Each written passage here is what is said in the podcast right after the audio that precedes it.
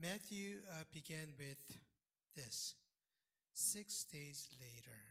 Six days later. He began with this because it is important. Six days later. Then what happened six days before? This is what Jesus said six days before.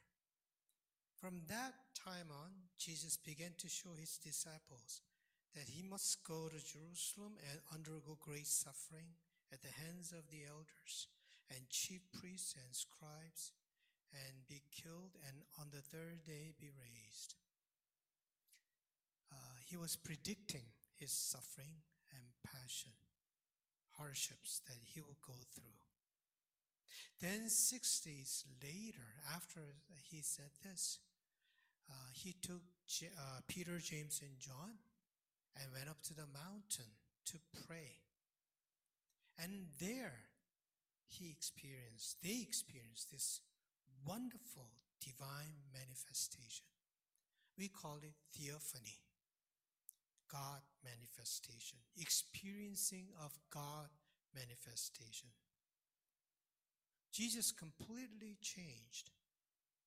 Out of this world kind of experience they had. His face shone like the sun, his clothes became dazzling white, and Moses and Elijah, two greatest prophets, appeared. I mean, it says they never experienced this. It's a wonderful experience. When you know when these amazing things happen in your life, the usual response is to be quiet, still, because you're so amazed. You have nothing to say, just silence, because you're so immersed. You're enjoying that moment. You're in, immersed in that moment, and there's nothing really you want to say. That's what people do silence when they experience out of the world kind of experience. I used to take uh, uh, university students to Algonquin every year. They are not university students anymore. They're all over 50 now. but uh, I used to uh, take them uh, to uh, Algonquin Park and for the week we did camping and all that. And then one day I did we did night hike you know, night hike could be quite dangerous. And I didn't know at that. I was young. I was young, but uh, night hike uh, I decided to do. And then about 30, 40 people all together at night. You know, at night is different from here in the city. That in a uh, forest, you cannot see anything, no light whatsoever. You cannot even see the person right in front of you. And then we were uh, walking and walking and without really knowing where we were going and we got lost and everything. And then all of a sudden we got to a place and then there, oh, it's opened up and the stars everywhere. It filled the dark sky and it was falling down into our heart, into our eyes, and we were just mesmerized by that scenery. So many stars. It's so close, so many. So I, I felt like I could touch it. And then nobody said. I mean, these are university students. They're quite chatty. And uh, even in the darkness, they were talking and laughing. And, uh, and all of a sudden, they were quiet. For I don't know how, how long. I felt like 30 minutes. Just for longest time. Uh, they were very quiet, just enjoy the moment that that experience. I mean, Daniel prayed so beautifully that you know, bird chirp, chirping and a beautiful mountain, the ocean, and all. It was just uh, the nature, the presence of divine moment that we really felt that. So they were quiet, but in today's story, not Peter. Peter was not quiet. Even in that moment, he had to speak. Even in that moment, he, he broke the silence and, wow, this is great. Lord, if you want, I will build three tents one for you, one for Elijah, one for Moses. Oh, that's great. I mean, in that very uh, divine moment, he could not stop talking. Even God could not be patient with him. Peter, can you shut up? I mean, God was saying, uh, saying very nicely, but I mean, Matthew records it very nicely. This is what uh, Matthew said. While he was still speaking, suddenly a bright cloud overshadowed them. Then God spoke. So God is saying, let me speak. Peter, be quiet. Let me say. And Peter is such a nice guy. A very impulsive, but very nice guy. Just six days before, I mean, Jesus told him, Satan, get behind me. I mean, this is quite insulting words. Satan, get behind me. But here, he's just fine. And this, uh, one week ago that happened, but he was fine. But he was uh, uh, speaking these kind of things. And then God said, This is my son, the beloved. With him I am well pleased. Listen to him. Two things. One, you're my son. The other, I'm very pleased. I'm very happy with you. The recognition of these two things, I think that's very, very important in your life. Always remember these two things in your life. You're my child. I'm very well pleased with you. When they heard this voice, then they were silent. Even Peter was silent. And Luke rec- recorded this way. When the voice had spoken, Jesus was found alone, and they kept silent, and in those days told no one any of the things that they had seen. They're all silent. They would probably never forget this experience. It was so vivid to them, it was never a past experience. It was always present, now experience for them. You know, when some certain experience so powerful, it becomes always present. It's not in the past. Right now, you feel it. You experience it. And I ask this question, who was this experience for? I think for both Jesus and the disciples, for both of them. They all needed this glorious moment because Jesus just predicted that he would suffer. The kind of suffering he received, the kind of suffering the disciples received after Jesus died, it was pretty difficult experience. It's not really normal, you know, small suffering. They experience the cross. Knowing that they will go through this kind of suffering, God gave them this special moment, special, glorious moment. I believe that suffering has to be experienced in the context of grace. Otherwise, it's too much. It damages us. When you suffer without experiencing grace in your life, it is too harsh. Brings too much damage on us. We may come out of it, but as a damage itself. So suffering has to be experienced in the context of grace. Suffering is hard for anybody. Doesn't matter who you are. Suffering is suffering. Whether you are saint or sinner, suffering is hard. Whether you're the son of God or ordinary person like you and me, suffering is still very difficult. That's why we are collecting donations for Turkey and Syria. How difficult it must be for them Can you imagine? 40,000 people died. 40,000 people? That's a lot of people. It's not just, it doesn't end there. 40,000 people, but their brothers and sisters and parents and children, all kinds of relationship they had. Many, many more people will suffer for the rest of their lives. So much loss. It's beyond our imagination. We want to, we feel for them. And we want to be with them and we want to tell them that you're not alone.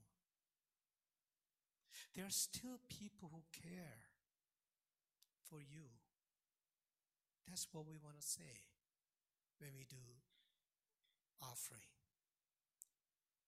Our church PCC already sent uh, blankets and all the necessary basic uh, uh, things. We want to participate in that. Suffering was even hard for Jesus. In Gethsemane, he even had temptation to run away from suffering.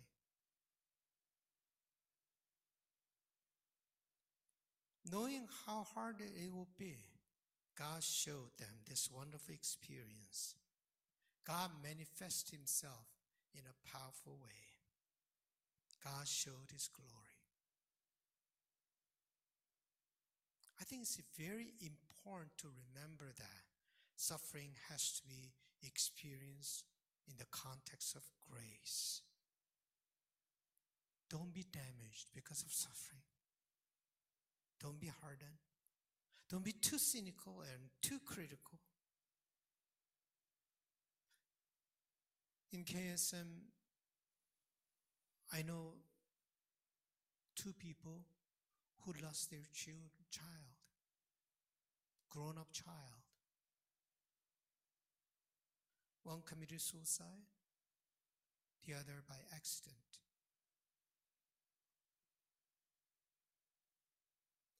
When I see them, I admire them because they came out stronger than before. Dealt with that suffering in a spiritual way. That is hard. That is hard to do so.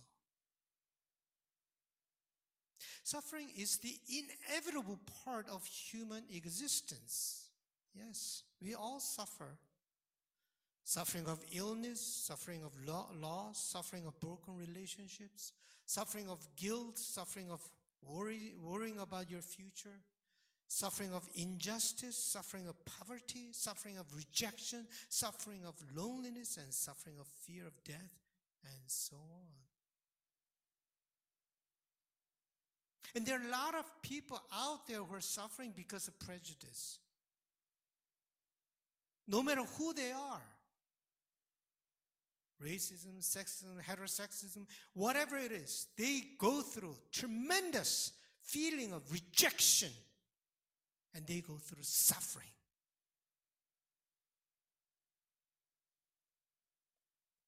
What we need is to have glorious moments. Otherwise, suffering will swallow us up and will be ruined.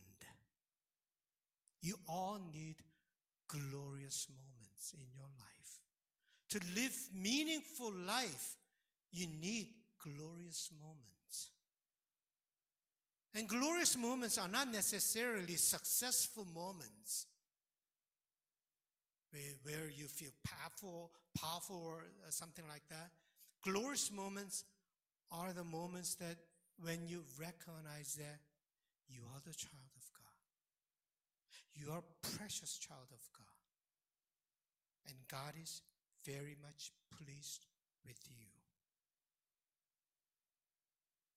You go through suffering not because God hates you. You go through suffering not because God disapproves you. you go through suffering not just necessarily because you did something wrong. But whenever we suffer, we feel that I must have done something wrong.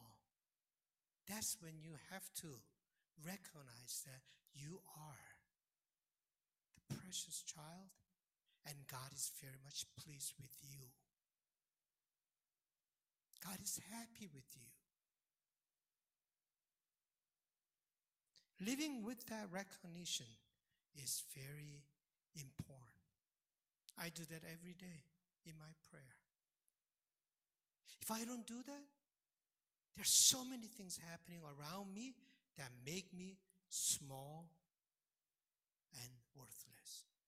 They make me feel small and worthless. So it's almost like spiritual exercise for me. Recognize that, recognizing that I am a precious child. And God is very pleased with me. And that helps a lot. And then I start recognizing around me a little gestures of kindness, words of encouragement and support. I start hearing that. All these things are gifts that God granted to me to hold me strong. And that's my glorious moment. And I'm very thankful for that.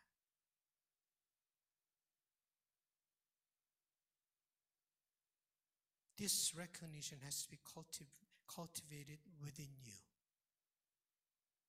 Then you are ready to take on your suffering. You are ready to take, deal with your pain. Otherwise, you'll be damaged. When you experience that grace, when you have that recognition, then you are ready to take on, take up the cross and follow. Taking up the cross itself is not what's important. How you take up the cross. When you have that grace and then you, when you have that recognition within you, then you can take on the suffering. Come, suffering, come. I'm ready to take. I'm not scared of you anymore. I'm not scared of pain anymore. I can live with it. So after that voice, this is what Jesus said on the way down. Elijah has already come and they did not recognize him, but they did to him whatever they pleased. So also the Son of Man is about to suffer at their. In other words, Jesus saying, I'm ready now to take the suffering. You don't need to run away always from suffering. That's not the only way to deal with suffering. You don't have to always suffer and then be damaged. You will have that glorious moment, and then suffering will rather become helpful to you. Sufferings always bring negative result to you. But somehow, through the grace of God, even suffering can become beneficial to you. Today in KSM service, this person came to church. She never went to church all her life, but she was going through all this difficult time. And she decided to come to church. I don't know how. And she was sitting there. And after the service, I met her. And then, of all the days, all days, you were talking about suffering today.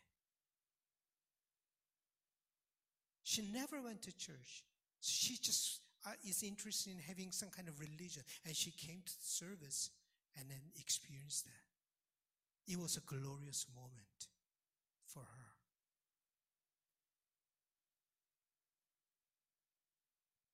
God does not leave you alone in your suffering. Yes, suffering makes you feel lonely. You know, when, uh, when I talk with people who are suffering, that, that's the first thing they say lonely. Nobody understands me. Nobody understands what I'm going through. That's what suffering does. Even Jesus on the cross, he felt lonely.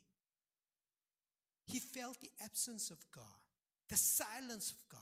My God, my God, why have you forsaken me? Abandonment of God on the cross. That's what suffering does. You are not alone. God will allow you to experience these glorious moments in your life. In your loneliness, you will hear the voice that I am with you. In your sadness, you hear, you hear the words of comfort. In your frustration and anger, you'll feel God's gentleness, gentle touch of God. In your darkness, you see the light. Don't suffer on your own. You have no strength to deal with that. Trust in God and hold the hands of God. Suffering has to be experienced in the context of, of grace. God will show you his glorious moment to you. Be strong. Let us sing together.